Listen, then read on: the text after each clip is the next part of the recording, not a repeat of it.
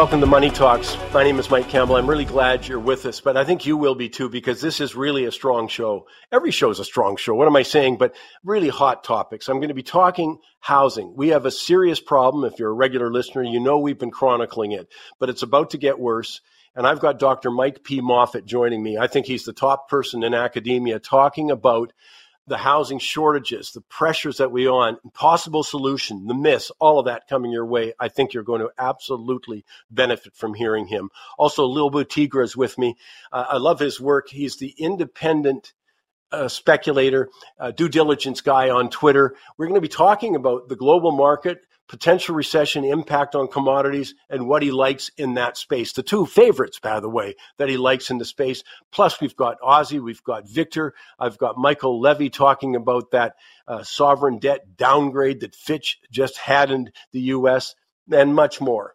But first, you know, I love celebrity, or celebrated, I should say, celebrated economist Thomas Sowell's famous quote, "For short-term political gain, in order to make certain constituencies happy, in order to give people what they want with no sacrifice, we are willing to throw future generations under the bus." And I say, absolutely. So today, I'm going to give four examples that anyone who says, hey, I care about young people, that's a common thing to say, but if we're talking about your kids, I worry about my grandchildren too. Uh, you could be nieces, nephews, you name it. Better still, I think you should pass it on to every high school and university student. Every young person in the work world should know about this stuff. I'll give you the first example.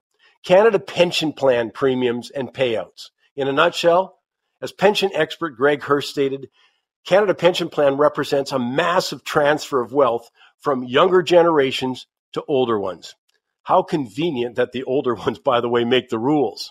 The point to understand, though, and sorry, I'm going to have to give you a couple numbers. But if someone aged twenty-five was, instead of being forced to contribute to the Canada Pension Plan, got to take those same mandatory contributions, but into a personal retirement tan, plan, they would get several times more in monthly benefits than the current C P P payout. Plus, and this is a huge plus, they'd have a nest egg. You know, with today's Canada pension, I pay in all my working life. I start collecting at some point. Well, I don't have a nest egg. When I die, that's really just about it. If instead it was my own personal pension plan, yeah, I'd have a huge nest egg. And I'll give you just one example. And this is one overlooked when you talk about investment, uh, sorry, inflation stats. Mandatory Canada pension plan contributions, are you ready? They've gone up twenty-nine point five percent in the last three years. And you're paying a bigger proportion of your paycheck. Now you pay just about six percent of your income up to about sixty-six thousand dollars as the max. That was five point four five percent when you go back just a couple of years. But the maximum payout, no, it ain't up twenty-nine point five percent. It's up only nine percent. So going back, uh, you know, three years, you got one thousand one hundred seventy-six dollars per month. Now you get one thousand two hundred eighty-eight dollars and no lump sum nest egg. But if instead the mandatory contribution, now if you're a worker, that mandatory is three thousand seven hundred fifty-four dollars, double if you're self-employed, but three thousand seven hundred fifty-four dollars. You put it into your own retirement account, starting at age twenty-five, retired at age sixty-five. And let's say it earned about six percent annually on average, which is under the average of the Toronto Stock Exchange rate in the same period. Maybe that's about eight to nine percent. So I'm being conservative. And then you raise your contributions every year. You know, let's put it to the Bank of Canada's target of two percent. So it's just an example. And it's mind-blowing. Your retirement account would be worth, you ready? Just under ten million dollars at the age of sixty-five. Monthly payouts would be several times what it is today. In other words, young workers would be far better off. That's my point. Second example, you know, university uh, students are out there right now working in their summer jobs. Some high school students also doing the same thing, you know, so many of them. Well, they're going to be paying employment insurance, even though when they have to stop work to go back to school, they can't collect it.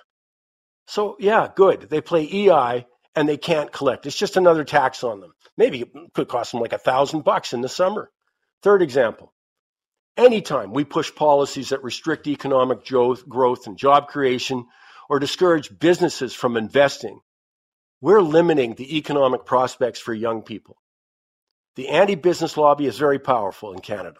I mean, it fills the ranks of the public sector unions, uh, many non-government organizations. It dominates big environmental groups and as well is well represented in parliament, provincial legislatures and city councils. But none of them, let me underline that, not one of them can answer the straightforward question. How does discouraging capital investment and economic growth benefit our younger generation? You know, the numbers are getting scary. I mean, you probably saw this.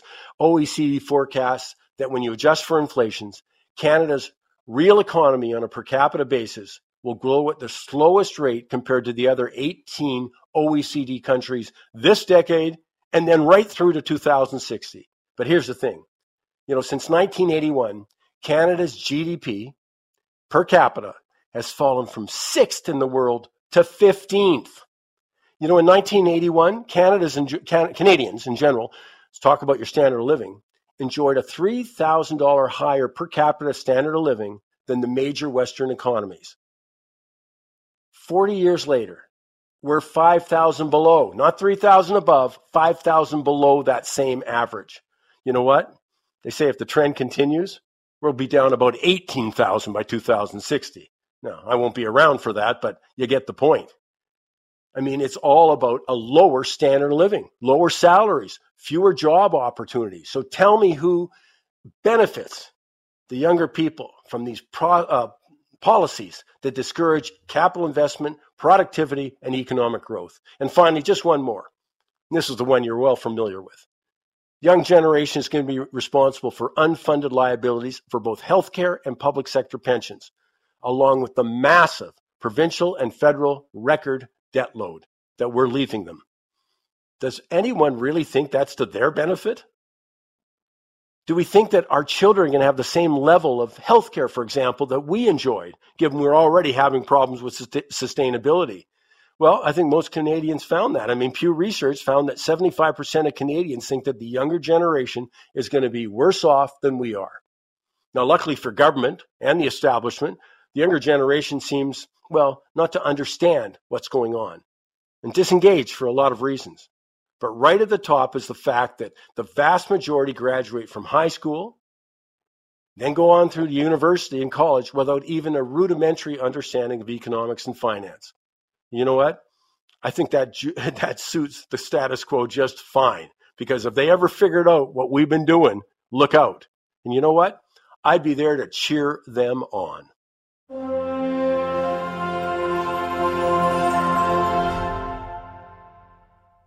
Well, regular listeners to this podcast and radio show know that uh, housing, I think, is a, ma- a massive issue and about to get uh, more extreme, more emotional, more challenges facing this country. That's why I'm so pleased to welcome uh, Doctor Mike P. Moffatt. He's founding director of the Place uh, Centre. He's also, you know, university assistant professor. There's so many other things that he's done, but here's the main thing. I think he's done the best work in this country on what's going on in the housing markets, the challenges there, the myths, uh, any possible solutions that we have there. Doctor Moffatt, thanks so much for finding time for us. No, thank you for having me.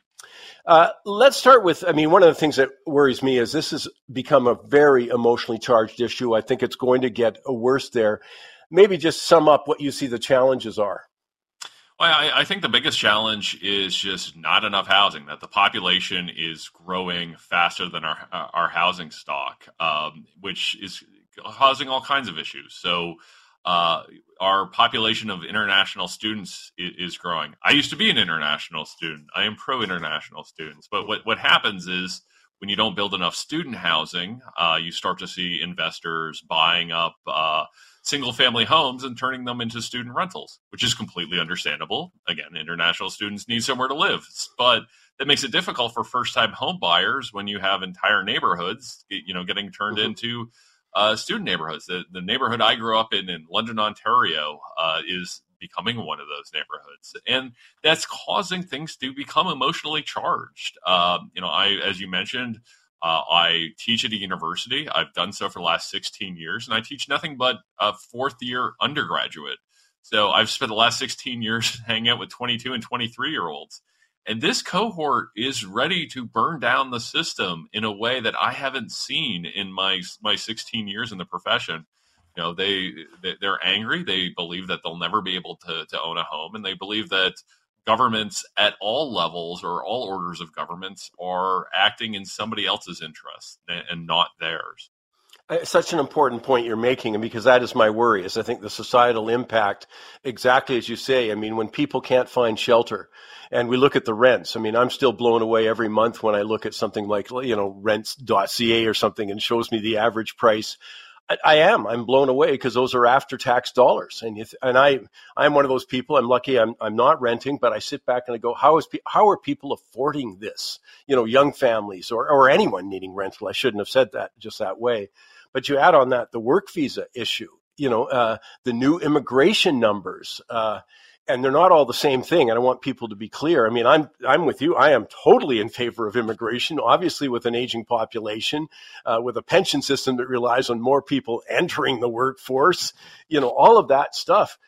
But I'm astounding. They astounded. They have done these things with any foresight about where are people going to live. It's not like some esoteric deep thought when people come, as you say, whether it's an international student or someone on a work visa or immigrating to our country, uh, they got to live somewhere. And I don't sense that there was much thought given at all about that.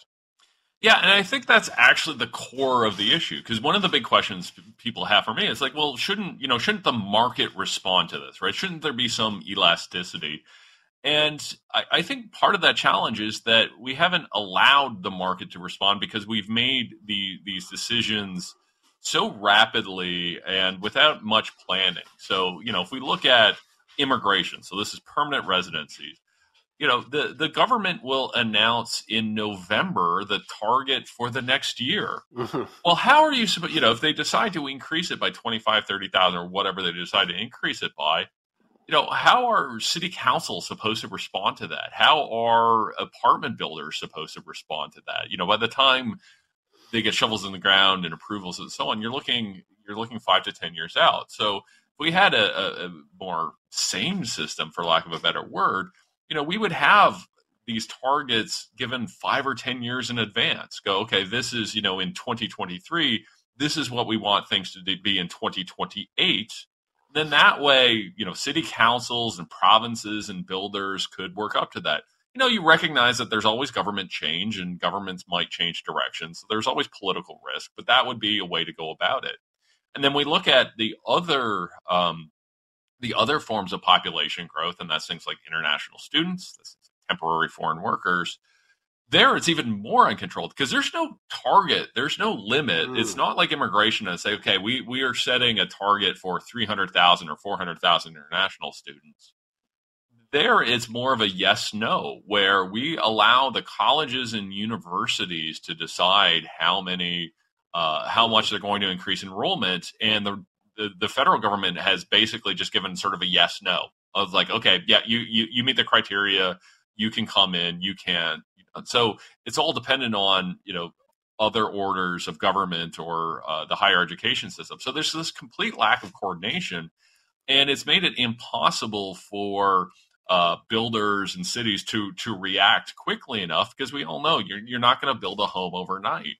So it's that lack of coordination, I think, is at the center of most of our problems. Astounding that we've been talking about issues. In this case, it's uh, affordable rents we could be talking about, but affordable housing is is like the standard that politicians love to talk about, then turn around and do things that will do anything but create affordable housing.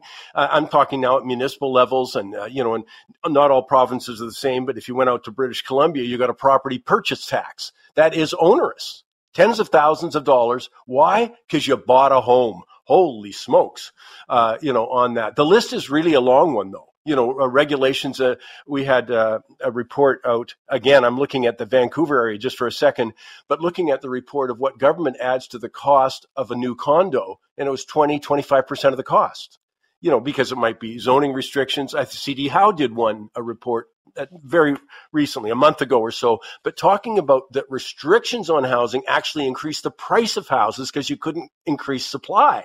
And with this demand coming in, I mean, it's all over the map. And I mean, I, I, and again, I'm not trying to put words in your mouth. I can't think of a bigger F I would put on our three levels of government if we were grading them. Yeah, I, I think that's a fair comment, that because you're right, the governments want affordable housing, and they want, you know, both both the market and, you know, social housing providers to keep housing affordable. But then there's all of these things that they do to push costs up, and they uh, so here in Ontario, you know, we have uh, you know land transfer taxes. It's kind of the mm-hmm. same idea. We have very high development charges, particularly on apartments. You know, we say, okay, we want more rental apartments, but Uh, development charges tend to be high on that, as, as well as property taxes. You know, there's a variety of different regulations. So we might have, you know, in cities you have minimum lot sizes. So it's like, well, okay, land is expensive, and you're saying, okay, every every home has to have a minimum amount of land, regardless of whether or not mm-hmm. it needs it. That's going to push those costs up. So yeah, you get this kind of talking out of both sides of your mouth, where it's like, on the one hand, they're saying, okay, you've got to keep things affordable, you got to keep costs down. But then on the other hand, you know, you just layer in taxes and regulations that all push the costs back up. It's, you know, it is this lack of policy coherence, and not just between orders of government, but within the same government. Uh, your point about the immigration targets, or lack of even a target for a student visa or a work visa, uh, you know, is so important. But I'm still astounded that they've been talking about this stuff for ten years or twenty years. You know, I mean, it's a huge timeline, getting worse all the time. No coordination between three levels, but no coordination even in the the, the stats for immigration, or as I as you say, uh, like the student visa, for example. When I get a student visa, is it just simply restricted to me? Because I know at times it used to be I could bring family members in. So it wasn't just the number of student visas we had to house. Yeah, so there are there are programs uh, for for people to bring in family members. So it's so it's not necessarily automatic, but uh, but that does that does happen. Um, and we should recognize that on a student visa, you know, that will also allow Um, after graduation for them to stay up to three years in a postgraduate work permit program. And I actually think there's a lot of sense to this. You know, the genesis of this actually goes goes back to the Harper government. And I actually think the the core idea is incredibly sensible. The core core idea is this, that we've always had problems in this country with foreign credential recognition. Right, we, if somebody immigrates over mm-hmm. from some school we've never heard of, and, and employers are like, I don't, I don't know what to do with this, and you know, they haven't had much experience on the ground.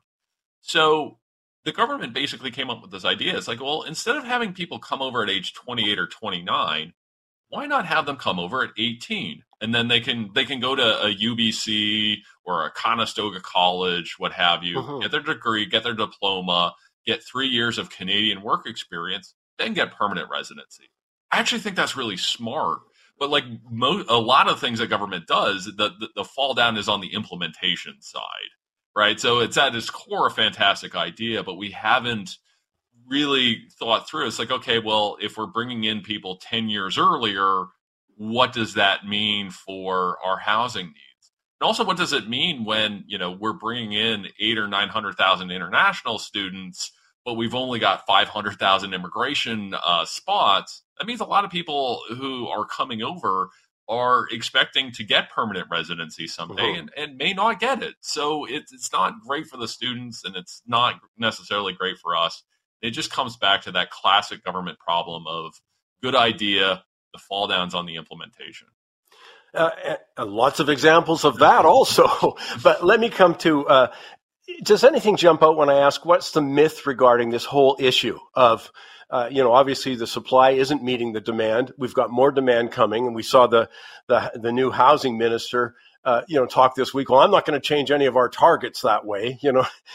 I mean, so okay, the problem's going to get worse because there's nobody saying we're building enough at this, you know, whether it's C M H C or uh, you know, T D Bank's done studies, other banks have done it. You know, nobody's building enough, so this is only going to get worse. But uh, are there any myths when we look towards solutions or the problem that just jump out at you when you read it and you sort of go, oh my gosh, you know, your eyes are rolling?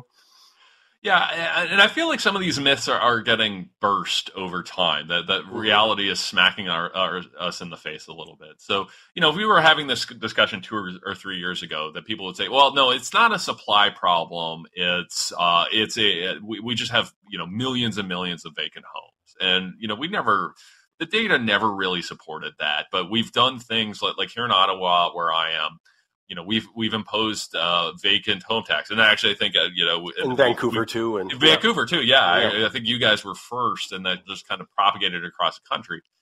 Didn't really accomplish much. Um, so there was that one.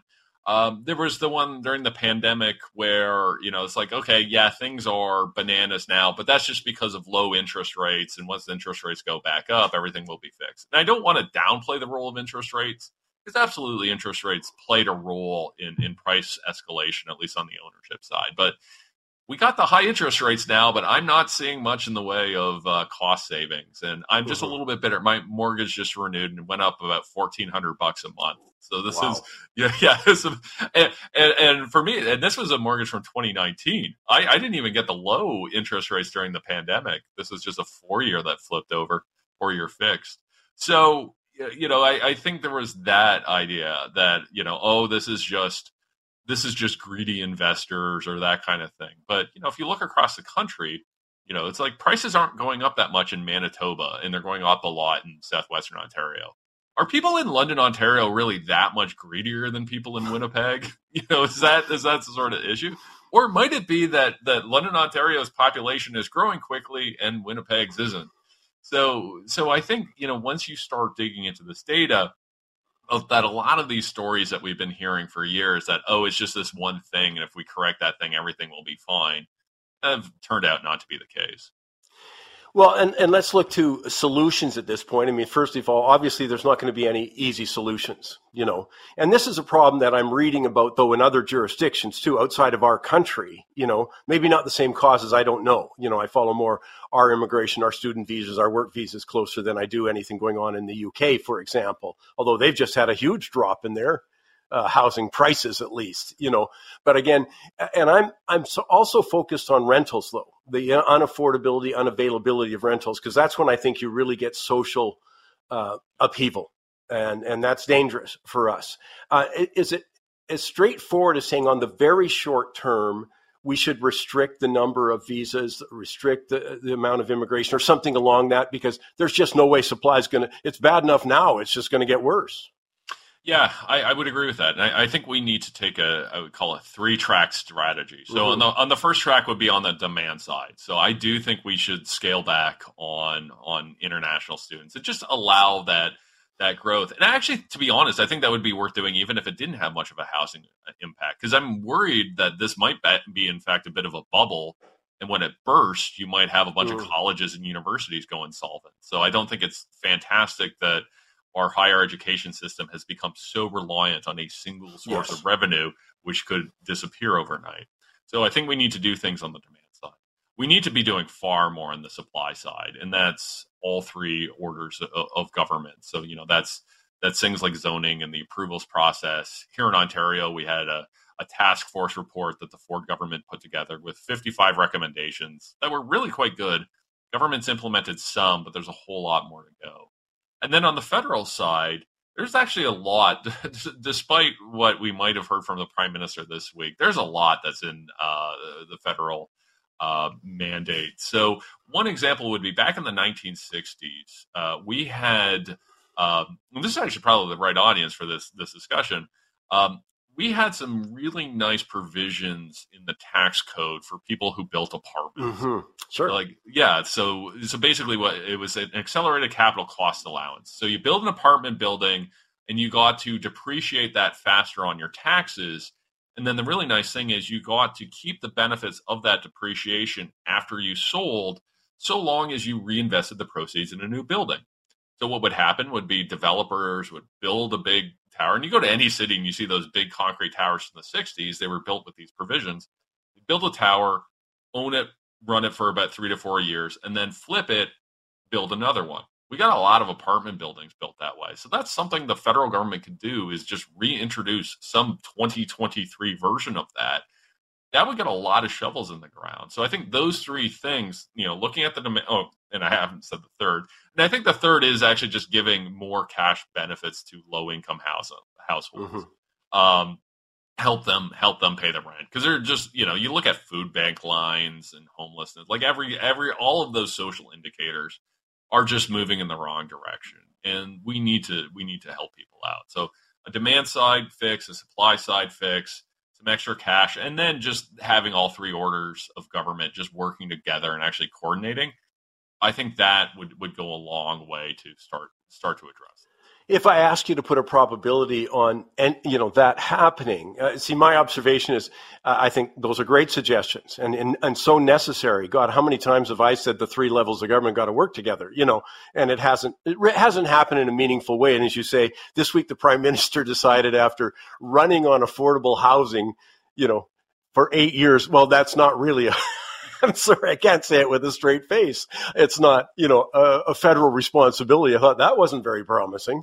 Uh, you know, some of the ideas that really worry me that are coming out, you know, the, the new, I forget what they call housing advocate at the federal level says, let rent control. Well, you know what? That's failed every, everywhere. That's been tried for rental housing, going to, and that will discourage supply. And I'm worried a whole bunch of bad ideas are going to come because this problem is going to be exacerbated, intensified.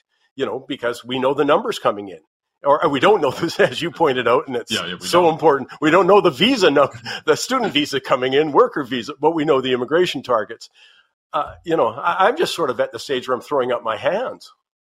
Yeah, no, absolutely, and I, I think that that is a concern, and we we've, we've seen that before. Like some of the um, the the. the foreign buyers regulations that were put in by the federal government. Mm-hmm. And then all of a sudden those had to be clawed back because you had a bunch of apartment investors saying, oh, look, now I can't, I can't get foreign investment in it. Like I can't, I can't raise capital because, yeah. you know, I had this money coming in from Italy or wherever to do this hybrid, uh, uh, you know, apartment building that had first floor commercial. And now I can't do it anymore because of these, these regs.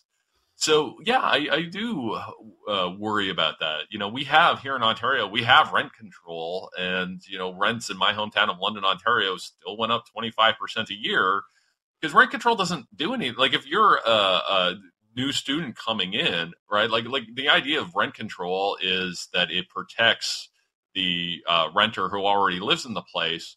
But in Ontario, we have a very transient population of, you know, people moving around and, and, you know, new students coming in. So it doesn't really help them at all. So I am concerned that, you know, we may land on some bad solutions. But I actually do think there is some optimism. I, I wouldn't be surprised if the government moves on something like the accelerated capital cost allowance idea.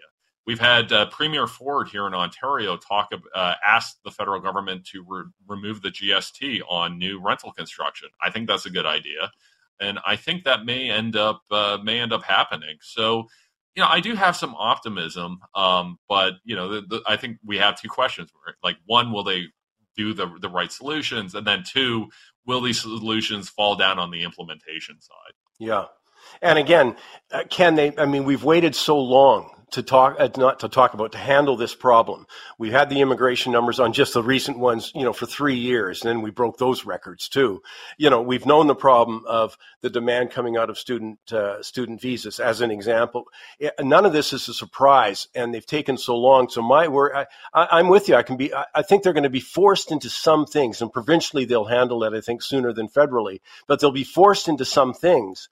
But the pain in the meantime is going to be extreme. I mean, we're going to, we are approaching extremes right now when you read about bringing in new people into the country and they've got no place to live and they're on the streets in some places. You know, uh, the tent cities that have uh, exploded in many centers, uh, you know, across the country, et cetera, et cetera. It's not like we're not seeing the ramifications of not having uh, a more practical policy approach to this multifaceted challenge. Uh, So, yeah, I, I'm with you. I, I, I think there is optimism. There are things. There's some good solutions being pre- presented. I just don't have a lot of faith uh, that we're not going to have a real problem that's going to force those solutions. Yeah, no, I, I agree. And I, I find that lost time uh, frustrating because we could, let, let's say either the provincial government here in Ontario decided that it wanted to limit international student enrollment, or the federal government decided it would limit it by, by limiting visas. That really doesn't do anything for us until summer of twenty twenty-four, right? Mm-hmm. Because because of, of you know the, the the university and college cycle. Right. So so the fact that we didn't act a few months ago when we could have, uh, I, I think is highly problematic. So yeah, I would absolutely agree that like I'm I'm cautiously optimistic that we're moving in the right direction, but this the amount of time we've lost over the last few years has just made this hole like so much larger to get out of than than it really needed to be. And I think, uh, you know, the public needs to be informed, needs to be part of this conversation. And that's why uh, I highly recommend that they check uh, Mike P. Moffatt on Twitter, at Mike P. Moffatt, capital M, capital P, capital M, on Twitter. And, and uh, again, the links you do to f- research and the work you're doing, the thoughts you have, I think is just really a valuable contribution to this, I, I think, essential discussion.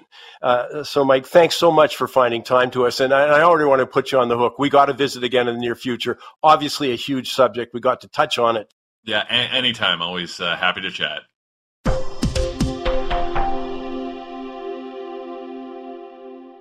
Well, big news south of the border, but anytime you talk south of the border, obviously uh, big things are happening, influencing Canada, influencing the global market, in this case, especially when you're talking about debt. Well, it got front and center again. When, when did they have that debt ceiling kind of argument? It was through May and into June. Well, it's front and center again because Fitch Rating Service has downgraded U S government debt.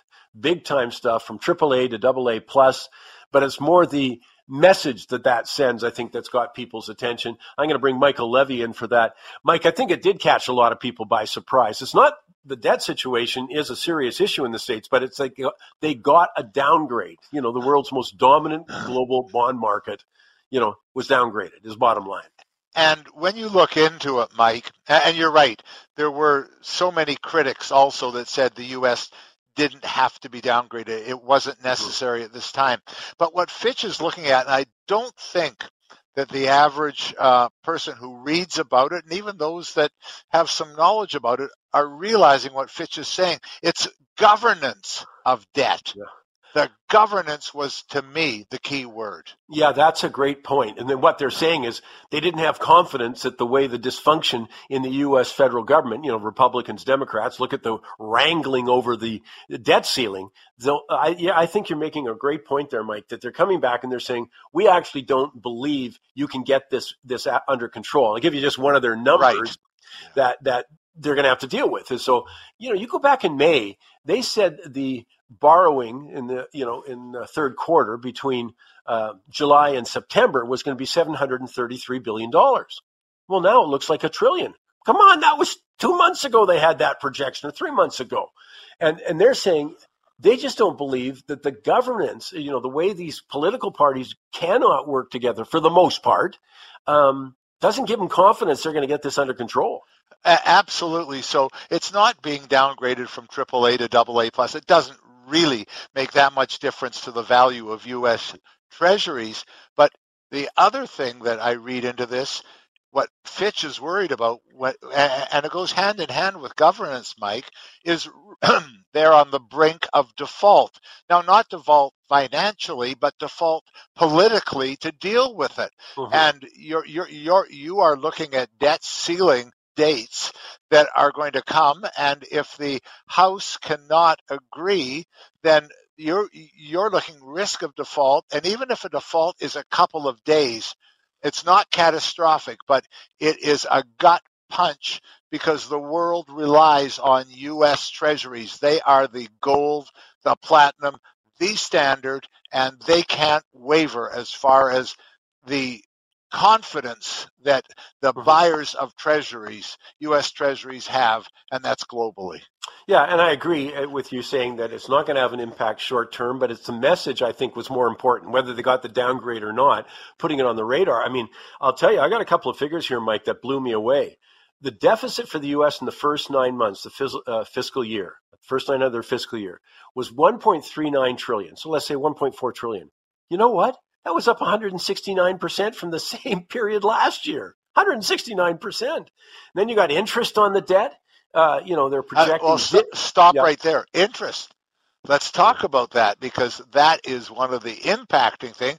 Look at the interest last year and look at the interest this year on the debt. Yeah, so here's the number that jumped out at me, though. So six hundred sixty-three billion dollars at this stage on the debt, maybe higher. You know what? That's nearly two hundred billion dollars more than all of their corporate tax revenue. Eat it up just with interest alone. You know, bang. So, I, I mean, as I say, I don't know whether they should have been downgraded or not. I, you know, I, I agree with you. The impact's going to be minor, especially in the trading markets. There's not a lot of alternatives, and it is so dominant. But at the same time, I think it is a good thing that it's brought to people's attention, that they're talking about it, because it's sure not popular, uh, you know, politically to say, I think we better cut something. I mean, I don't care if you're in Canada. I don't care if you're in the States and Europe. Governments don't, and, and I'm seeing opposition and in government, they don't want to talk about cuts. The public doesn't like it. The media doesn't understand or like it, one or the other. They always talk about, you know, Armageddon's coming if you reduce the rate of increase in spending. That's what killed me. They're not yeah. cutting anything. It's the rate of increase. So, yeah, I'm I'm with Fitch in this way. I don't see any sign. I hope it I'm, it, it doesn't continue, but I don't see any sign they can handle this. And, and the other rating services, by the way, Mike, agree with you, is that it's not it, almost it wasn't time for, or the, uh, the the the scenario did not require a downgrade here. But I say good on Fitch for ringing the warning bell, because that's what they're doing, and they've putting they're putting everybody on notice. And I want to bet we'll be talking about this kind of thing. Yeah, sovereign debt, the number one issue. We'll do more of that. Michael Levy, thanks, and have a great week. You too, Mike. Coming up, you're going to love this interview with Lobo Tiggre. It's the independent speculator, a due diligence guy. But I mean, he's saying stuff like the Federal Reserve lies for a living, huh? He also said he's going to share his top commodity choices, and he's a commodity bull, but he sees, I think, reading his stuff, that he sees a recession coming first, a better buying opportunity, all of that, but you're going to love it. Stay with us.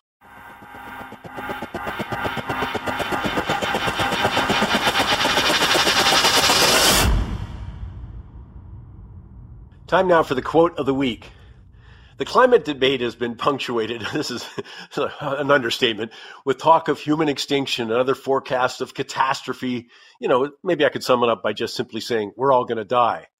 Actually, calls for the end of humanity, though, amidst things like mass starvation or frying to death, are not new. I mean, come on, Thomas Malthus published his famous work in seventeen ninety-eight that said the food supply will never keep up with population growth. And then you got Paul Ehrlich about one hundred fifty years later, kind of expanding on that, warning that resources couldn't sustain the population. I mean, dire predictions, which were then overshadowed by the litany of doomsday predictions about first global cooling, then it was global warming, and now it's called climate change. But climate alarmism is perfect for the click, clickbait world of social media. Literally tens of thousands of climate catastrophe headlines, where it seems that every weather event is ultimately blamed on climate change, including the most recent variations that the world is burning with the wildfires. Now, this is despite, as Bjorn Longberg points out, satellite data clearly shows that in two thousand twenty-two, the world burned the least ever in the satellite era, a record low of two point two percent burned area. But that brings me to the quote of the week. This is by Jim Shea. He's the new head of the United Nations International Plan, uh, Panel for Climate Change, the I P C C. Come on, that's the go-to source on climate change by advocates, including in the media. Although I doubt they're going to want to hear this advice, because it represents an about-face in how we talk about the climate. In an interview with two German news outlets, he implored people to drop the alarmism in talking about the threat of climate change. In quotes, the world won't end if it warms by more than one point five degrees. If you constantly communicate the message that we're all doomed to extinction, then that paralyzes people and prevents them from taking the necessary steps to get a grip on climate change, end of quote. In other words, it's not only ineffective, it's counterproductive with all this alarmism, as are all the dire forecasts of apocalypse, which never quite turn out to happen, which undermines credibility, as does the de facto censorship of scientists who disagree with the over-the-top alarmism, along with the hypocrisy of elites who tell the public to cut back their lifestyle while doing nothing of the sort themselves. But this is the head of the I P C C, whose advocates in politics and the media can't readily dismiss. And it's going to be interesting to see if they heed his advice to tone it down. Well, you know what? I'm not going to be holding my breath. You know, one of the things that uh, my friends and wife talk about is I don't have much of a life. I sit around and read, and I love to read people who know what they're talking about. And as you know, if you're a regular listener to Money Talks, I guess it was in February two thousand twenty, we ran a major conference called The Coming Bull Market in Commodities. Well, one of the people that I've enjoyed reading over the last couple of years is Louis James. He's founder, C E O of Louis James L L C, but he's the principal analyst and editor of the Independent Speculator, which you can find at w w w dot independent speculator dot com. I'll tell you more about that coming up. But Louis, thanks for finding time for us. Much appreciated. So I want to start with, you look at, uh, for example, right now, you're writing a lot about the demand and the reduction in demand uh, right around the world, and of course the impact that will find on commodity prices. Yeah, well, I mean, you say protection. I, I think it's important to distinguish regular commodities from monetary metals. Mm-hmm. And in terms of people thinking of protecting themselves from the downside, you know, clearly monetary metals have a very different safe haven role than, you know, something like copper or oil, which can, will, and always has taken it on the chin if we go through the ringer. Um, so the the, the thirty thousand foot view, Mike, is that I don't buy what Team Soft Landing is peddling. I think the U S labor market is much weaker than it appears. I think post-pandemic labor hoarding, amongst other factors, has greatly distorted the picture. And the, you know, it's funny, you hear people, even Powell, saying things like, "Oh, we're in uncharted waters," and then they whip out their chart and say, "This, you know, we have the tools. This is what we're going to do," right? So I'm just, you know, I could be dead wrong. Team Soft Landing certainly looks like they're winning right now. They're they're out there running their victory laps, but I just don't buy it. And either I'll be right or they will. Uh, I think within months, we we are at the point where either I'll have to concede that I got something seriously wrong, or you know the the, the scales will fall from their eyes soon. So that that's my view, and that being the view. Uh, it makes me much more inclined towards monetary metals, or anything I can regard as a safe haven asset. Um, real estate counts, but it's less liquid. And it makes me much more cautious of things that even that I like on the commodities side, like oil, which has been demonized and starved for capital. That's actually very bullish for the price of oil and for the people that can actually produce the stuff. Uh, copper, similarly, everybody's, you know, this this green agenda requires so much more copper than the world is producing, and yet nobody wants to permit mines. So, you know, there's there's opportunities like that that I think are fantastic going forward. But if I'm right and Team Soft Landing is wrong, we go through the ringer first. And that makes me very hesitant to get into, you know, energy, minerals writ large, or industrial metals, that sort of thing right now. Well, that's a great summation. By the way, I love that distinction between monetary metals and let's I'll call them industrial metals, you know, as you say, that are going to be impacted directly, you know, demand for oil, demand for copper, you know, and other commodities that way. I think that's a very important distinction. Uh, but that is a fascinating debate when they when they talk about, you know, is there going to be a soft landing? I, I'm not sure. There's been wishful thinking on that. The people who are presenting that, I don't think they have the best track record. I'm not trying to knock them, but I mean, you know, it's a complicated business when you look at the overall economy uh, that way. But I mean, I'm looking at the latest stuff coming out of Japan is worrisome, China's worrisome, if I'm, if I'm talking about increasing demand, you know, that uh, I don't see it coming yes. from many of those areas. And as you say, uh, I think it's highly questionable and a lot of wishful thinking when, when I hear people talking about the U S, you know, uh, the labor market doesn't look as strong. So I think th- that distinction you're making is a real key, and I hope everyone picked up on it there. And I, I know you make it in the Independent Speculator, but I think it's one that uh, needs to be applied when you're looking at all of the commodity markets. Yeah, and you know, I think perhaps you're being very gentlemanly and kind when you say, Uh, optimistic thinking. You know, I, I look at somebody like Janet Yellen, who gets on T V and says, "I see no reason to think that there might be a recession."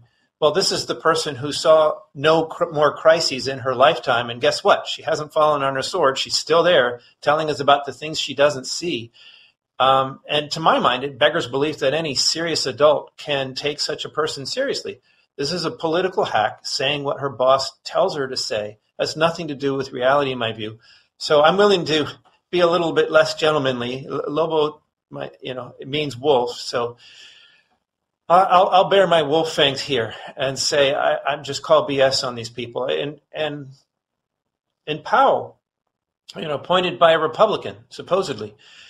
You know, I, I, I think the central bank's head's job is to lie to the public. And I'm not just being inflammatory or throwing that out there. I mean it quite sincerely. I think they think that they have to say whatever they have to say to steer the ship of state, right, and to, you know, manage expectations. Because in their worldview, everything is about confidence. You can't shake confidence or the con game comes down. So their job, I think, is quite literally to say what they think they have to say to get the economic results they think will be achieved by the jawbone. Uh, truthfulness has nothing to do with that. And and so I'm, I'm, I'm not just being insulting or whatever. I'm being literal.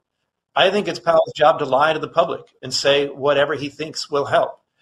Um, so I, I just, I'm, I'm a bit of a rant here. Sorry, Mike. No. But I, I think it's important to understand that these sources Um, it not de- depend, independent of your politics. It wouldn't matter if I was a Democrat or Republican. I would say the same thing. These people cannot tell the truth, and therefore what they say should be discounted. Well, we had such a great example when we're sitting there, and, and I'm proud to say on this, this show we were talking about inflation a year before, while they were still saying there was, you know, yeah. transitory. And I'm going, like, this is absurd. Keep in mind, they were still saying that in November, early December of two thousand twenty-one. And think about the energy crisis that was happening already from, you know, arguably you could get a, a, an earlier date, but let's say September, where prices were skyrocketing in the U K. And I'm going, you know, and, and I think your point, though, is a very important one for people to understand. It is a confidence game. And at that point, they wanted to make sure, or they, they were going to say anything they could Uh, to tell people, oh, don't worry, inflation's not going up. In other words, we won't have to raise interest rates on all the borrowing, you know, to get people involved. Like, who the hell's going right, to lend the, right. lend the government money if inflation's at four and I'm getting one? I, I just think that's that's actually, I think, the key point in economics and finance today is it's all about confidence. And why wouldn't people's confidence be shaken when you look around the world, you look at different things? They haven't solved the energy crisis whatsoever. In fact, I think they've done a good job in working to prove that they haven't learned anything from what happened in the previous year. I'm laughing because well, I'm I mean, going on a rant now. Does not the Fed have an unbroken track record of failing to predict any recessions? Yeah. Like, when have they ever predicted a recession? It's quite startling that they came close this time. You know, unlike unlike the in the, the Bank of England, which actually did call a recession, the Fed, um, the staff projection was for a mild recession this year. And they've rolled that back. But even when the staff made that projection, the F O M C was having none of it. And Powell said, no, that's not the view of, it, of, of the committee, my view or any, you know. Mm-hmm. So he, he disavowed even that very mild and gentle slowdown uh, that the staff called for. So, I mean, it, that's, a, that's an unblemished track record, Mike. You know, like, uh, so it, it doesn't matter. Again, Republican, Democrat, Libertarian, Anarchist, whatever. The, the track record says you cannot and should not place any weight on what they say. So let's talk about what we should see instead of what they're saying. And I'm with you, as I said. Uh, no, but I mean, uh, as your goal is with the Independent Speculator, for example, and uh, you're the due diligence guy on Twitter, uh, but the role is to protect people or help them uh, navigate this kind of an environment, which is very difficult, obviously. Uh, I mean, gosh, look at that dramatic increase in interest rates. Obviously, some people are being very hurt. When I look at this, the the surveys in the States, you know, the huge percentage of people who don't have a thousand bucks, you know, in their savings. Or in Canada, we have had literally, it's relentless is the right word. Over fifty percent of Canadians are really feeling the squeeze now with inflation, with higher interest rates. And they, they haven't even renewed their mortgages. You know, I mean, right. uh, yeah, that's yeah, coming, that's coming right? Still. And you've got the student loan moratorium coming off this. As much, you know, it's maybe worth pausing before we get whichever branch you want to go with this. But it's worth pointing out that when we talk particularly about the U S and U S statistics, we're not being myopic. We understand there's a world out there. Uh, and, you know, and I've actually been beating the drum that it's it's very naive to think that everything could be hunky-dory in the U S when China is not re- reigniting as hoped, when, you know, Japan is a perennial basket case, Europe is slow, you know. Uh, the Latin American countries are pivoting to, to easier policy because of the trouble they're seeing. You know, it's a global economy. And yes, there's there's a new trend towards deglobalization, post-COVID and all that. But that that took decades to build. It's not going to be unwound in a couple of years. So there's huge vulnerability. And, uh, you know, this is an aspect of American exceptionalism that I would take exception to. And, and particularly important for resource investors, is that commodities are priced in dollars. So it's not that I don't realize that there's a whole, you know, economy just as large across the pond, or or this, you know, growing dragon in China. I understand that they're very important, but commodities are priced in dollars. And while that is the case, we need to look at things that are going to move the dollar, and inversely most commodities. So th- that's why we have conversations like this. But um, sorry, I, I'm not sure where you wanted to go with that, Mike, but I wanted to clarify no. because you, we keep coming back to U S statistics, and people will say, well, don't you realize there's a world? And I say, yes, that's part of the issue. Well, that, that That's a great point you're making. I mean, you're right. I experienced the same thing. Why are you talking about this? Why? Well, especially being a Canadian, you know, let's talk about their economy too, because if their economy tanks, ours is almost impossible not to tank, you know, and also globally, as you say, the global implications are huge, and the dollar implications. I mean, that's a monster debate right now. Um, you know, the, the, the BRICS getting together or not, you know, are we going to uh, change the U S dollar and the trading system? And then, by the way, I make a distinction there between the U S dollar as a store of wealth, you know, people thinking of it that way. And in that way, I think we're already seeing the exodus, uh, you know, with more to come, but we're seeing it, people moving out of the U S dollar and preferring Bitcoin as just as an example, or gold as an example, or, uh, in, in my case, I prefer oil as an example. You know, I got more faith in oil than I sure do in uh, the U S dollar, looking at it only from that perspective. And but on a trading basis, I think you're talking a big, as you just said, this is a big system. It's going to take a number of years. If people, you know, a lot of people for political reasons are hoping the dollar declines. Forget the pol- uh, the economics; it's the politics. But where do you, what do you feel about that whole discussion now? Well, as you say, there's there's political reasoning, and uh, you know, I'm not above politics myself. I'm on the libertarian end of the spectrum, and I. I have my druthers for how I think things should be done, and I object very much, you know, state interference in the economy. But my role as the independent speculator, as the due diligence guy for yeah. my audience, is not to, you know, ramble on about politics or try to convince people to save the world my way, or, or adopt Loboism, or, you know, whatever I believe. My role is to help you make money. And, you know, it's so again, it's it's not that I'm I'm. throwing the ethics out the window. It's that I need to look at what's actually happening in the marketplace, not what I wish would yes. happen. Like, like take the, the green agenda and the electrification. That is such a huge global trend for all resource investors, affecting everything. You know, the, the least affected might be gold, but even silver's affected because of the solar panels. It's, it is also industrial, not just a monetary metal. So never mind copper, lithium, and all these other things that are so profoundly impacted by this agenda. So I, I get pushback from readers as like, oh, well, you know, they sh- they shouldn't, Tesla shouldn't even exist. It got government grants and subsidies. And it, you, you, fine, it's true. It never mind that. Our goal isn't to beat up on Tesla or to right all wrongs like Don Quixote tilting at the windmills. Our goal is to make money. And the fact is that governments around the world are pushing this big time, whether they should or they shouldn't, they are. And you know what? It's not just those evil, you know, dark cloaked powers that be behind their hidden curtains. The people out there, our dear beloved fellow brother human beings, they want this, especially the younger generations. These electric cars are popular. The consumer wants them, whether they should or they shouldn't, whether it makes sense or not. That is a market reality. And so if your goal is to make money, you can't just say, well, I'm going to check out what's happening because of what I want to have happen. That's not how you make money. Uh, I'm going a bit of a rant again for you, Mike. But I, so well, that's a key point. Let me just interrupt for a second, because that is, I would say that's, in fact, the skill you need as a, as an investor. I mentioned that we did a coming bull market in commodities. Was ex- You've just elaborated exactly why we did that in February of twenty twenty. And it was because it doesn't matter what I think about it. It doesn't matter that I have concerns that there's no way, by the way, the electrical grid can handle it. Uh, there's no way, as you alluded to just a bit earlier, but I mean, the lithium, the cobalt, the, you know, for E Vs, the copper in every aspect of it, you know, we're not close to that stuff. It doesn't matter. It's, they're going to do it anyways. And, and the right. way you described and, it, I think and, is perfect. And if you had any doubts, Sorry, let me yeah. jump in and agree with you, because if it's reasonable to have doubts, particularly you have a, a global pandemic, you might think that reason would set in a little bit, and they might step back and say, oh, well, this agenda is very expensive. Mm-hmm. Uh, you know, it's gonna, it's not just going to cost a bunch of money. It's going to make the global economy less efficient. You know, maybe we should take a step back and, and settle, deal with the pandemic first. No, they double down. That was all the more reason. To, and then a war.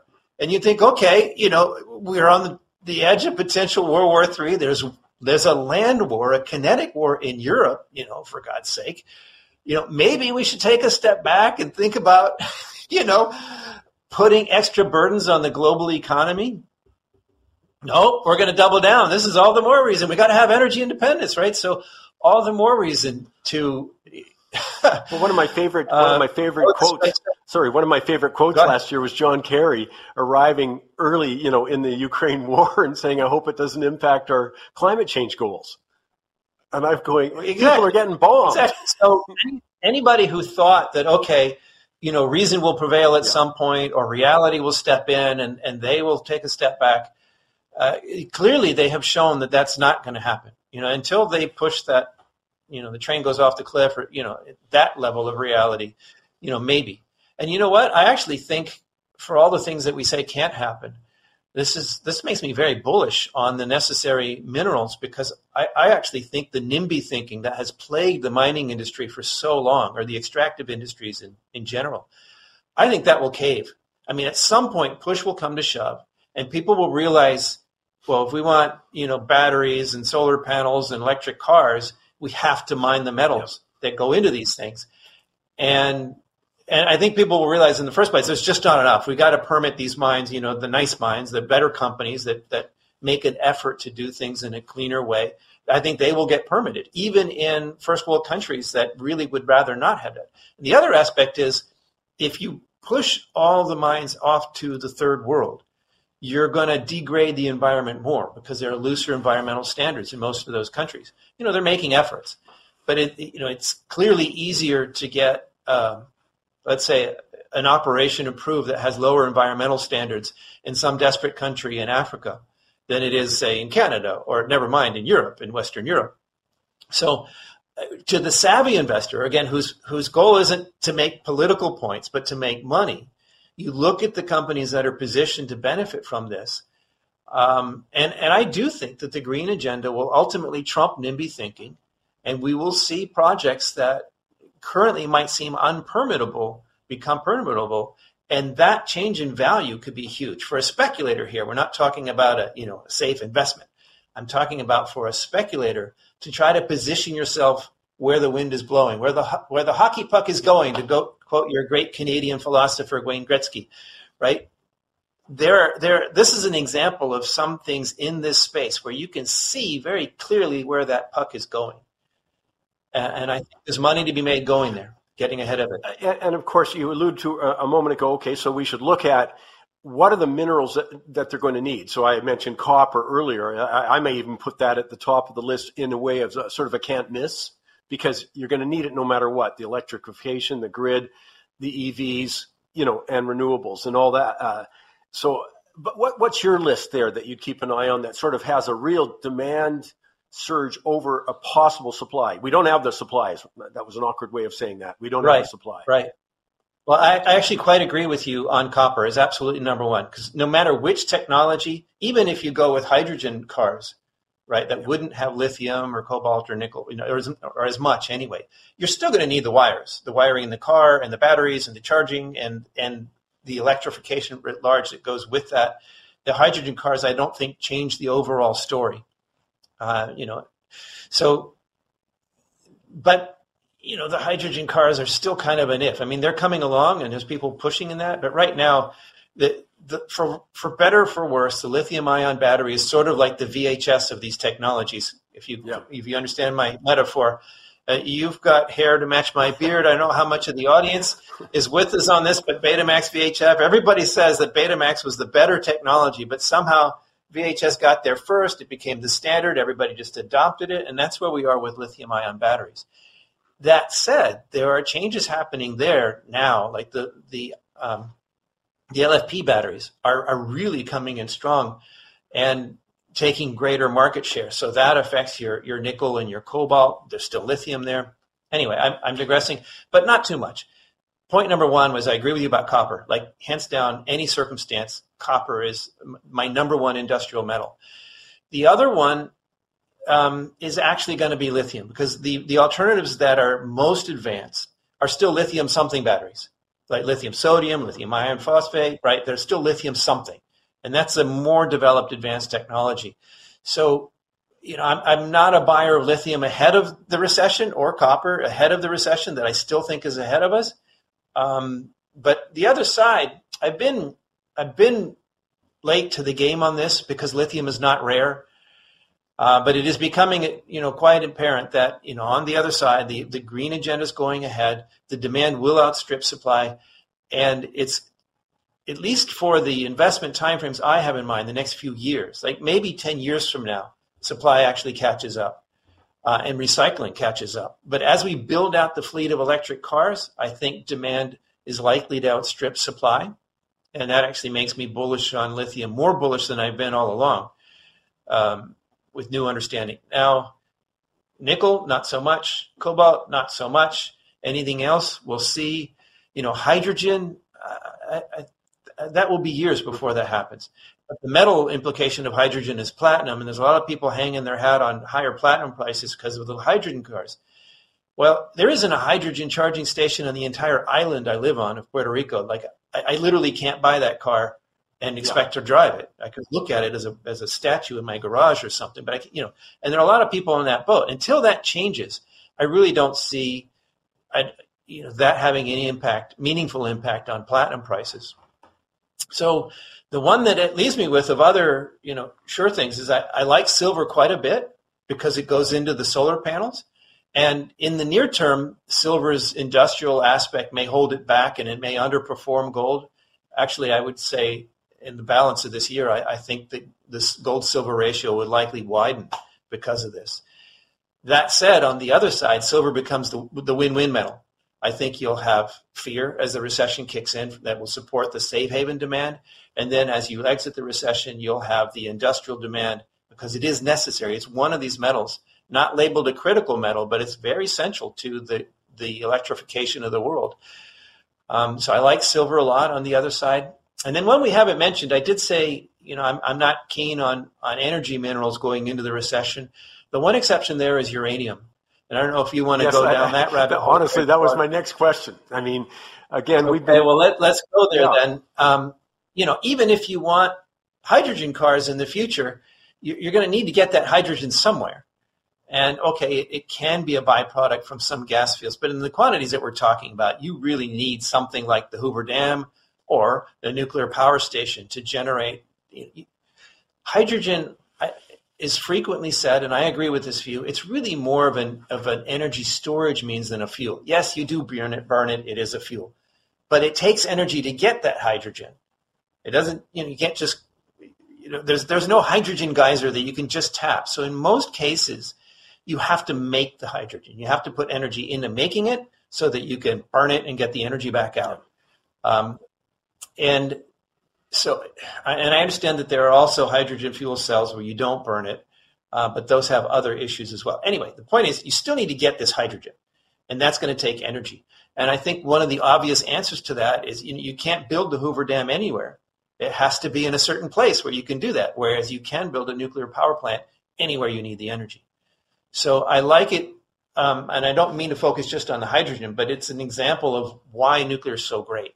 It can provide twenty-four seven, three sixty-five baseload power, you know, whenever you got to have it for hospitals or airports or whatever, you know, that's the most reliable kind of energy we have. And it's non-carbon emitting. So you combine that with other green technologies and you have a, a greener approach to electrification than anything else. So I think nuclear made sense anyway. Just mm-hmm. the global population is growing. We don't like coal anymore. Even gas is a bridge technology. You're still, you know, natural gas. It sounds great. It's natural, right? Well, yeah, but it's still got carbon in it. And you burn it, you're still putting that carbon in the atmosphere. So just the global population alone and the reality of places like India and China needing more energy than any amount of, of coal, gas, everything could provide them, makes nuclear an obvious choice. And then on top of that, you have the E S G agenda providing it multiple tailwinds. So I'm extremely bullish on uranium. I call it my highest confidence trade this year because while there's this appearance that team soft landing may be right, that's a headwind for safe haven assets like gold and silver. So as much as I love gold, I have more questions about gold in the nearest term than than uranium. The other yellow metal this year is actually the one that takes the crown from me for my highest confidence trade.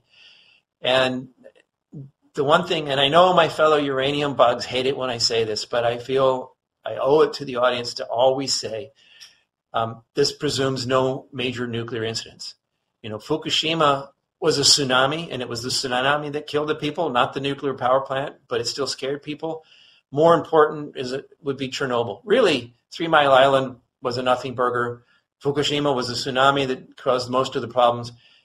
Chernobyl was the real deal. And if there was something like that now, I do think that would whack uranium prices, that would whack the uranium stocks, no question. They would crater on news like that. So I think it's important to, to say, yes, it's still a speculation. As solid as the thesis seems, and we have, you know, fundamentals of supply and demand, and we have technicals. I, you know, people are exasperated with uranium over the last year or so. But you look at the long-term chart, and it's a, it's a thing of beauty. And you've got the narrative. You've got the E S G agenda. You've got Europe pivoting back, despite Germany pivoting back to nuclear. And, of course, the BRICS countries going gangbusters as fast as they can. So the demand is already there. We don't need to speculate that there will be increasing demand. We can see that now, Mike. The, the the big risk here would be a, a literal blow-up that could blow up your portfolio. And those are rare. As I say, it's really only been Chernobyl has been the only serious one. And people worry about the Zaporizhzhia plant in Ukraine, but you know what? I think that thing is a fantastic advertisement for how safe nuclear power is. It's in the middle of a freaking war zone. The thing's been shelled. It's been shot up. You know, all this stuff has happened to it, and not a peep out of it. It's done great. So... yeah, I'm a bull, and I just I just have to put that one caveat in there. It's it's a total lightning bolt out of the blue. We'll never know if that might happen until it does. But until it does, and I think it's unlikely, I, I think the uranium thesis is very solid. Higher prices, I you know I think they're baked in the cake for this year and going forward. Well, and look at Japan returning to to nuclear as a, as an example. Obviously Fukushima, but that's that's their judgment on it. An increase in nuclear power. Seems like every week I'm certainly opening up about somebody else, whether it's South Korea. Uh, you wrote about Georgia. I wasn't aware of the Georgia nuclear plant coming on. You know, first new plant in uh, the U S in twelve years. I uh, as you wrote about. Uh, you know, I mean, yeah, that demand side is there. I mean.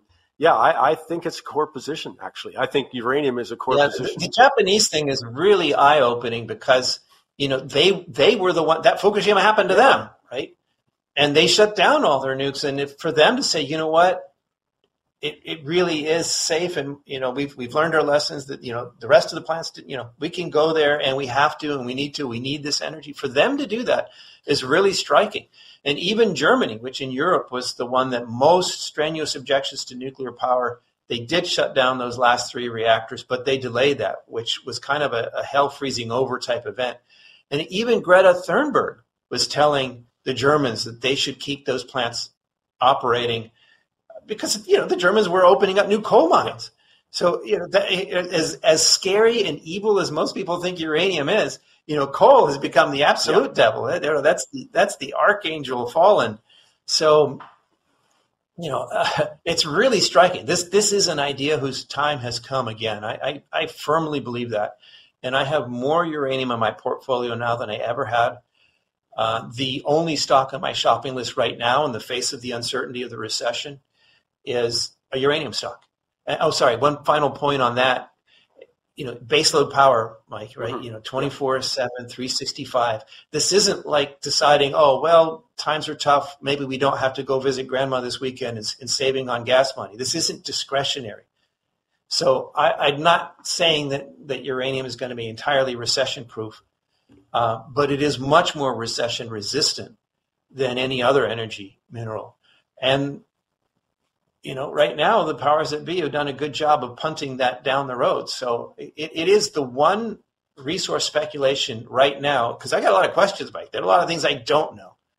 Uh, but this one I'm so confident of that I'm I'm willing to put more money into play right now on a great uranium stock, if I can find what I've missed. Well, as I say, this is a great reason. And I want to tell people that you can get a free, you know, the Speculator's Digest is free. Just go to w w w dot independent speculator dot com, w w w dot independent speculator dot com, or follow on Twitter, Twitter Due Diligence Guy, small small caps, Due Diligence Guy on Twitter. Uh, Louis, thanks so much. Fabulous stuff. Well, I appreciate you uh, giving me the chance to share what I what I think about what I do, and, and I encourage people to check it out and see yep. if they like my way of, of doing business. Time now for this week's shocking stat. You know, in all my years, for all the talk about so-and-so or this person or that isn't paying their fair share, I've never actually come across anyone who says that, who actually knows what the rich or the well-to-do pay. Well, we got a new study this week by the Fraser Institute that gives the answer. In a nutshell, the headline, top twenty percent of income earners, those earning more than two hundred forty-four thousand dollars per year, pay more in income tax than the other eighty percent of Canadians combined. Now, you can decide if that's enough, if that's their fair share or not, but you should at least know the facts. Now, of course, they do earn the majority of income. But taking that into account, the top earners earn about forty-six percent of all income, but pay over fifty-three percent of federal and provincial income tax. That's the only group in Canada that pays a greater percentage of the total income tax take than the percentage of what they earn.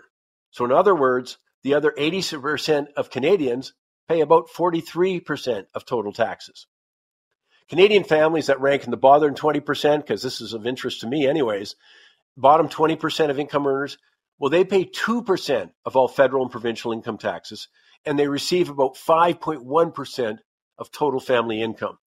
Now, families in the next group, they earn between fifty-nine thousand dollars and one hundred four thousand dollars. Well, again, similar formula. They earn about ten percent of all income, but pay only four point six percent of all income taxes. Let me complete the picture here. Those families earning between one hundred four thousand dollars and one hundred fifty-nine thousand dollars, well, they earn sixteen percent of all income, pay fourteen percent of taxes.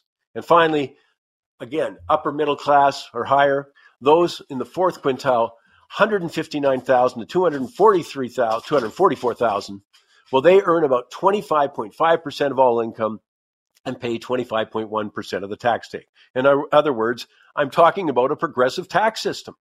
Again, you can decide if the top twenty who earn forty-six percent of all income pay fifty-three percent of the income taxes, more than the other eighty percent combined. You can decide if that's enough, but at least know the context of what we're talking about. I got a feeling I could question any politician who starts mammering on about who's paying their fair share doesn't know those numbers. But here's a really interesting thing. Marketing, uh, Léger Marketing, they found that fifty-eight percent of Canadians think the top combined federal and provincial personal income tax rate should not exceed fifty percent. Well, you know what? It does in eight out of the ten provinces. Only Alberta and Saskatchewan don't have a top rate that exceeds fifty percent. Other than that, the marginal tax rate, the next dollar you earn, the government takes more than half. Let's talk a little more real estate. And for that, of course, we're thrilled to bring in Ozzy Jurek. Uh, you can find him at oz buzz dot c a. Ozzy, let me just say, we've been hearing a lot of numbers. Go across to Canada, you get these numbers, that numbers, you know. And I know you look at them all, but there sure seems to be some confusion because there's, you know, if you took it just at the headline value, I think you're going to be uh, somewhat misled. Yeah, it's kind of interesting. We see sales are up dramatically, up twenty-nine percent, up fifty percent. Well, it's true. If you took Vancouver as an example, single-family homes are up twenty-nine percent over July twenty twenty-two. However, with the four hundred fifty-six measly sales that we had this July, if you compare them against July twenty twenty-one, we had one thousand fifty, so we're still over fifty percent below what we were in twenty twenty-one. And if you add to that that Vancouver new listings are up nine percent in single-family homes, twenty percent in condo, and the Fraser Valley new condo listings are up twenty-eight percent, it's not all roses uh, when you look at the numbers very quickly. Well, I, I was thinking of you when I see some of the numbers coming out of the U S, for example, because you warned about this like six months ago. You said, no way people are going to leave the mortgage they've got if they have to renew at a higher thing because they're selling, you know, and going into a new property. And that certainly had a dramatic impact, it looks like, you know, on values that way, that people are saying, well, I, I'm still sitting on a two and a half percent five-year mortgage with maybe two years left or three years left. You know, I, I'm not moving into something else if I have to renegotiate again. So, uh, yeah. again, that sort of restricts how many uh, properties on the market. That's one variable only, of course, but, you know, properties on the market. But I think it adds to what you're saying here, which is, you know, we got to go a little deeper into the numbers if you want to see the health of the market in different regions. Yeah, if you measure your, your reasonable market today against a very anemic market against last year, we look good. One thing is clear, though. It, the July price achieved in both condos and single-family home right across the board are the best in the last four years. Not mm. the best price ever, but the best price for July. So in soy, for instance, single-family home in February was a million nine, went down to a million three in December last year, and now it's a million five. So it's much better than it was in December, but it's still not the all-time high. Uh, let me come to another issue here because, uh, you know, as I was talking to Mike Moffatt earlier, I mean, and you know, it's a, it's a hobby horse for me, but one that I think is going to create profound change or distress in the country, and that is the shortage of affordable housing, but especially the shortage of rents, uh, you know, that are affordable for people, uh, you know, given the population surge. All of those things we've been talking about, though, too. So you're going to see a whole variety of uh, remedies, like we saw from the federal housing, whatever they call them, appointee or whatever, who's looking into it, you know, rent controls. Uh, we had uh, Jagmeet Singh, N D P leader, talking about subsidized mortgages, which, you know, I think analysts agree is not particularly a good idea.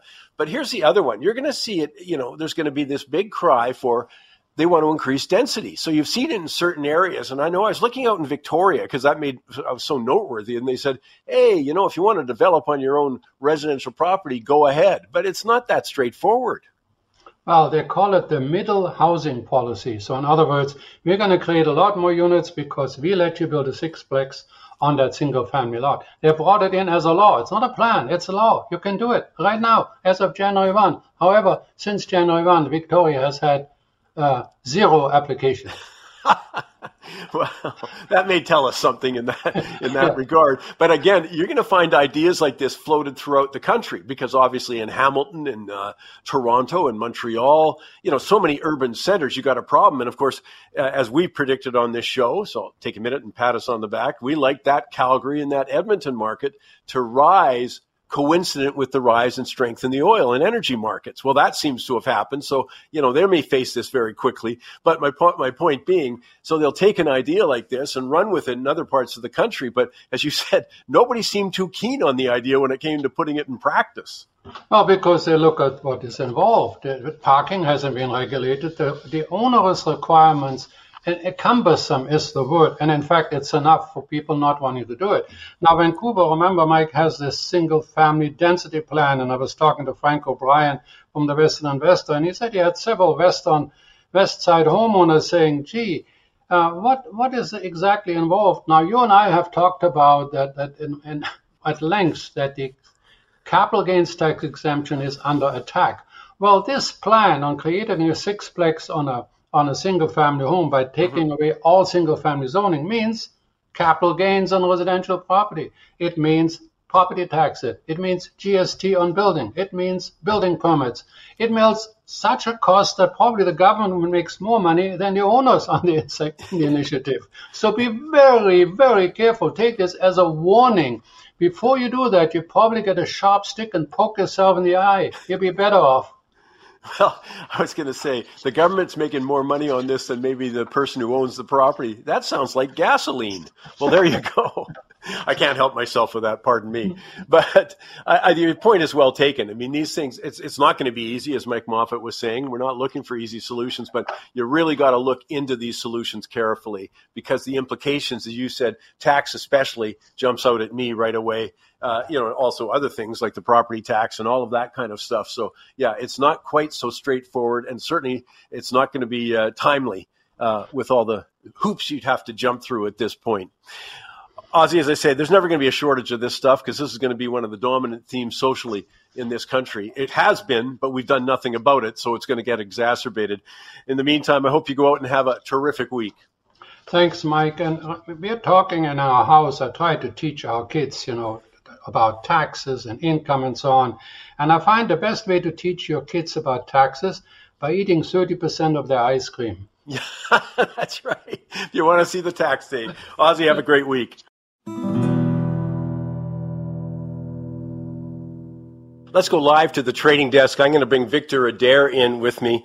You know, Vic, I was thinking about something you said. It was about three weeks ago. You remember when Microsoft announced uh, that if you used its Microsoft A I, you were getting charged for it. And as you said at the time, that's the first person who jumped out, first company that says, I'm going to monetize this big A I trend at that time. And you talked about the stock going up immediately. And you said, but you know what? I'm watching for other signs. I'm not using that as my only confirmation that maybe this was a bit of a peak experience there. So I want an update on that. Well, specifically, their market cap increased by one hundred billion dollars in an hour. You know, a lot of the yeah. companies that are listed on the S and P don't have that much market cap in the first place. So I call it the cherry on top. You know, we, we, the, the stock market, the, the, the stock market cap increased by that much, and then it was all gone within a few hours later. And since then, I have been selectively trading the stock market from the short side. I have to say the S and P five hundred monthly close on July here was the highest we've seen since December of twenty twenty-one. And uh, the, I think the market mood this week after we got through Monday has definitely turned a little negative. Uh, stock prices are down in all, all of the different sectors. So, um, yeah, I mean, that's just – now, it's also August. That's also, so there's yeah. there's that. uh, did you think that ac- Apple's sort of weakness was significant? Do you look at stuff like that? I do. I mean, Apple reported the quarterly on uh, Thursday. Uh, the stock dropped on Friday to a six-week low.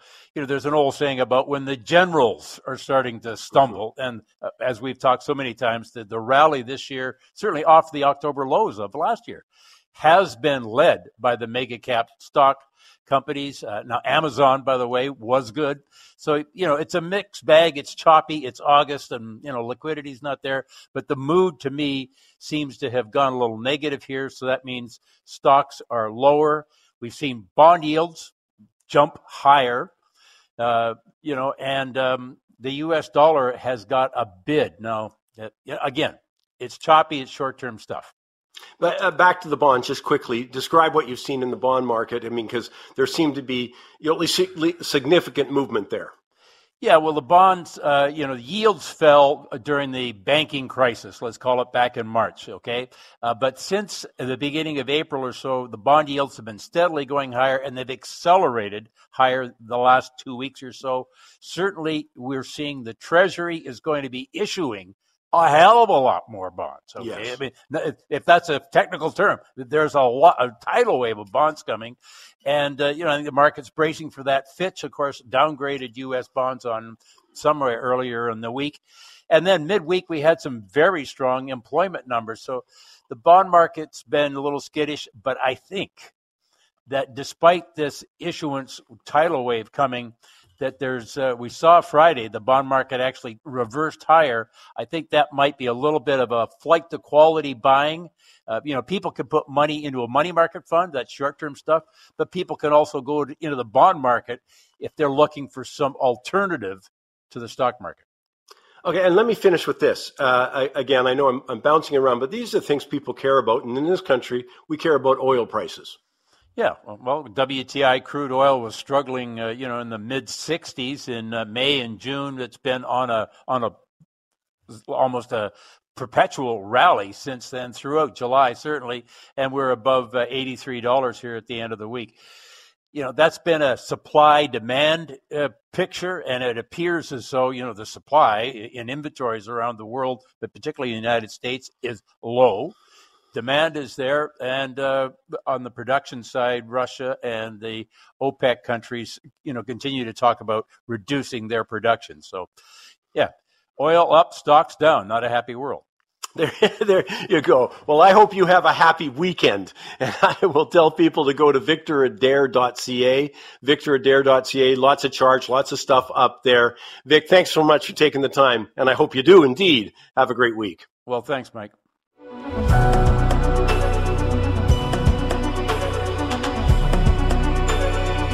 Time now for this week's Goofy Award. And you got to appreciate how I look at what doesn't matter, the economy or society. What I'm monitoring is the declining confidence in government and its institution, because it is a major driver, the major driver, I think, of changes. And it could be in the economy, financial markets, and certainly in society. I mean, that's why on Money Talks, by the way, we were virtually alone in predicting that Brexit would go through or that Donald Trump would be elected in two thousand sixteen. It was part of understanding this massive anti-establishment trend. Also worrying me was we also called for the rise in both division but violence in society. And that's so evident today. And I think it's going to end up, by the way, at the end of the decade with maybe a very different form of government. I'm not so keen on that. But certainly the disintegration of some specific countries. Now, you may disagree, by the way, but I like my chances on that. And that brings me to this week's Goofy. You know, one of the things I think about regularly is what would drive that trend further to that end point? And my answer in a few words, Joe Biden and Donald Trump. Come on, out of three hundred thirty-two million people in the U S, most powerful country in the world, and the odds are right now, those are the two most likely candidates to run for president next year. Are you ki- I mean, really, I sit there and go, are you kidding me? How can that not push even more cynicism about politics in the U S to have that the choice? Come on, these are two deeply flawed candidates, different reasons. I mean, look at Trump. He's facing all those legal problems. And now we're talking about Biden's son, but we also have questions, you know, other questions about maybe his uh, declining mental competence. I'm sorry, I'm careful about that. But I think my point is only that, come on, both of them, that's the best and the brightest that country has to offer. You know, it's incredible. I mean, I, I, I know that there's, but it's part of a bigger picture. I mean, right now you've got, you know, partisans questioning judicial system, the F B I, those kinds of things. And, you know, are these the two people who are going to rescue that? Well, obviously, I think that's a big stretch. I, and I'm not trying to debar- uh, debate the merits of the accusations or legal problems surrounding Trump, for example, the other issues surrounding Biden. I'm simply pointing out this. I think those two as the candidates are going to erode confidence in the political system. That a contest between those two is going to exacerbate those trends if they indeed are the ones who run in two thousand twenty-four. And here's the other side. I don't care which side wins. I think there's a high probability that neither side would accept the outcome if their candidate loses. I can't do justice to it in just a couple of minutes, but I think you get the gist of what I'm saying. Is that I can't think of two candidates who would expedite the decline in confidence in government faster. And that's the important picture. That's all the time we have this week. But I do want to remind you, and I, I, I first say this, I sincerely appreciate when I get notes from people saying uh, they recommended Money Talks to their friends. They recommended going to Money Talks tweets, or they recommended going to Michael Campbell's Money Talks on Facebook, or they say, hey, listen to the show. Just go to mikes money talks dot c a. And the other side I'd say is while you're there, why not sign up for Five Minutes with Mike? Uh, we're having fun with it, but we're getting a lot of good feedback about it also. You know, we just send out little snippets or highlights, et cetera. So absolutely free. That's the right price. Uh, just go to Mike's Money Talks, Five Minutes with Mike. In the meantime, look, I hope you have a terrific long cre- weekend and a terrific week during the summer. Thanks for listening.